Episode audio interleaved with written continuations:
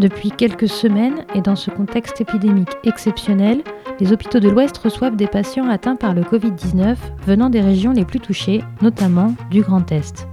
Pierre-Édouard Gavant, médecin à Strasbourg, a accordé à Delta FM une interview téléphonique pour témoigner de la situation dans son service. Je suis médecin interniste depuis euh, maintenant 2017. Donc j'ai fait mon parcours surtout au CHU de Strasbourg.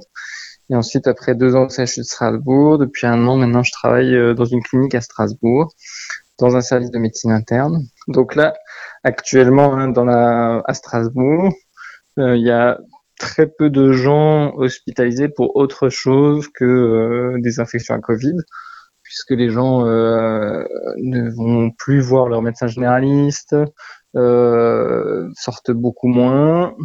Et donc tout ce qui est diagnostic etc ça ça a été mis en suspens. Et donc le notre service a été fermé et euh, parallèlement euh, a été ouvert une unité dite Covid avec que des patients atteints du Covid euh, une unité de 27 malades. euh, et donc actuellement on fait plus que ça on fait plus de on a plus on a arrêté aussi nos, nos activités de consultation parce que j'ai une journée de consultation par semaine. Tout ça, ça a été arrêté. Donc tout a été mis un peu en suspens et on s'occupe que des malades euh, atteints du Covid. Moi, je suis dans une unité euh, dite tiède, c'est-à-dire c'est des patients qui ont besoin d'être hospitalisés, qui le plus souvent ont besoin d'oxygène, mais qui nécessitent pas de d'intubation ou de ventilation, parce que ça c'est fait par les réanimateurs seulement. Là, je suis pas dans un service de réanimation, donc les gens sont pas sous, sous respirateur il y a un service de réanimation qui est juste à côté, qui prend en charge les malades quand ils s'aggravent, quand ils deviennent trop graves pour rester dans notre service.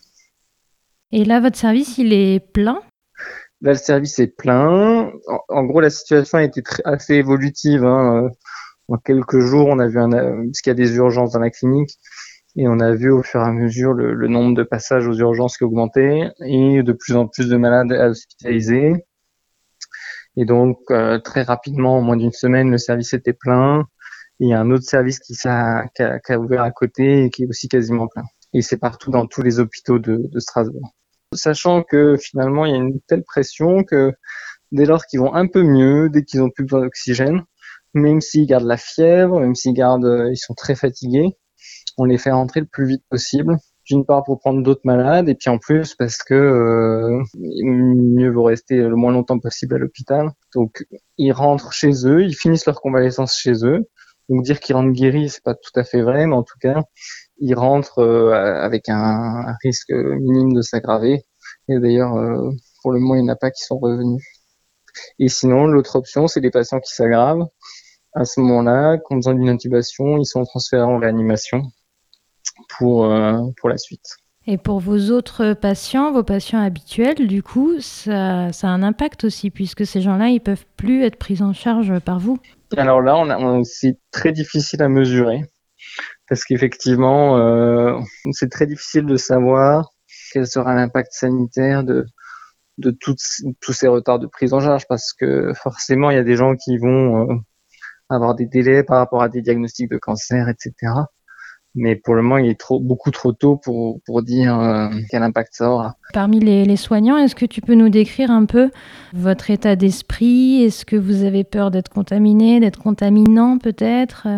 Dans les unités Covid, de façon générale, il y a un taux de contamination des soignants qui est assez important. Hein, donc, euh, euh, c'est sûr que c'est une crainte. Alors après, on a, on a clairement des, équipements qui sont adaptés quand même mais la crainte est évidemment là, surtout qu'on voit des patients, euh, enfin voilà, j'ai des collègues plus âgés, on voit des patients qui, ont leur, enfin voir des patients de son âge dans un état grave à cause du Covid, c'est inquiétant et puis surtout nous on voit que les patients qui vont le plus mal puisque les autres ils restent chez eux en ville et donc c'est tout ça a un côté assez anxiogène puisqu'on voit que les formes que les formes graves. Après, voilà, on fait très attention, on est très vigilant sur tout ce qui est hygiène. Et donc, on limite un maximum quand même euh, ce risque de, de, contamination. Est-ce que tu peux me parler de l'évolution euh, de l'épidémie? Toi, ce que tu peux en voir, en tout cas dans ton service? Forcément, on a une vision extrêmement biaisée depuis un service. on a l'impression que là les choses se calment un petit peu, mais c'est très difficile, voilà, d'avoir une vision euh, objective et globale euh, depuis juste un service, un instant T. C'est sûr qu'il y aura un risque de rebond. Et, surtout, on connaît pas, enfin voilà, il nous manque tellement de données, notamment on n'a pas de données sur euh, sur combien, quel pourcentage de la population a euh, effectivement fait des formes asymptomatiques euh, et quel pourcentage de la population a été touchée. Et donc c'est difficile d'avoir une vision. Après là, pour ce pic-là, on a l'impression, voilà, un peu, on est un peu optimiste, mais voilà, raisonnablement. on a l'impression que c'est fragile, quoi. Au niveau euh, psychologique, euh, comment tu te sens et comment se sentent tes soignants autour de toi? Euh, Je pense que chacun a son ressenti très personnel. Ce qui est difficile pour les soignants, notamment les, infirmières et les, les aides-soignants, surtout parce que c'est elles qui sont finalement le plus en contact avec les malades, c'est de gérer l'angoisse des malades. Et puis un des aspects importants qui est ressorti aussi dans, dans les médias, c'est le, le, fait qu'il n'y ait plus de visites, plus de famille. Euh, ça, c'est vrai que c'est compliqué euh, à gérer parce que euh, voilà, y a, pour les pour certains patients, pour certaines familles, c'est c'est quelque chose d'inimaginable de ne pas avoir accès à ses proches. Et c'est vrai que ça, c'est un élément qui est, qui est un peu inédit dans, dans cette crise sanitaire et qui est assez difficile au niveau psychologique parce que c'est vrai que ça a créé beaucoup d'anxiété chez, chez les malades et puis chez les soignants, ça, on est quand même pas très à l'aise par rapport à ça au niveau psychologique, c'est un peu envahissant. Donc, euh, c'est vrai qu'on a besoin de, on a besoin d'en parler. Et c'est difficile de penser, enfin voilà, c'est assez envahissant au niveau psychologique, donc c'est difficile de, de penser à autre chose. Mais, mais voilà, après, sinon on s'adapte. Tu es assez confiant dans les mesures barrières qui ont été mises en place? Tu penses que c'est vraiment euh, la façon euh, la plus sûre de, de soigner euh, sans être contaminé ni contaminant? C'est difficile de dire parce qu'on fait forcément des erreurs.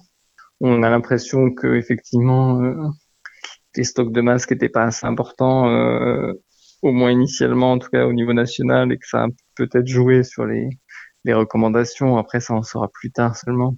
Dans mon cas, on est plutôt bien doté, on a plutôt de la chance par rapport à d'autres à d'autres endroits qui ont été pris de court un petit peu au début où ils sont pas protégés assez probablement. Je pense qu'il faut continuer le confinement parce que malheureusement on a l'impression qu'il y a que ça qui fonctionne bien. Et, et voilà, hein, être patient euh, et puis que c'est aussi un moment euh, sociologique intéressant. Donc euh, voilà, c'est le moment de faire autre chose aussi. Et puis euh, c'est un autre temps c'est perturbant, mais ça peut être aussi enrichissant. Et puis, je pense que ça va permettre de réfléchir. en tout cas, voilà, je pense que le confinement, c'est, quand même une stratégie essentielle. Et qu'on n'a pas tellement de choix, on n'a pas tellement d'autres choix.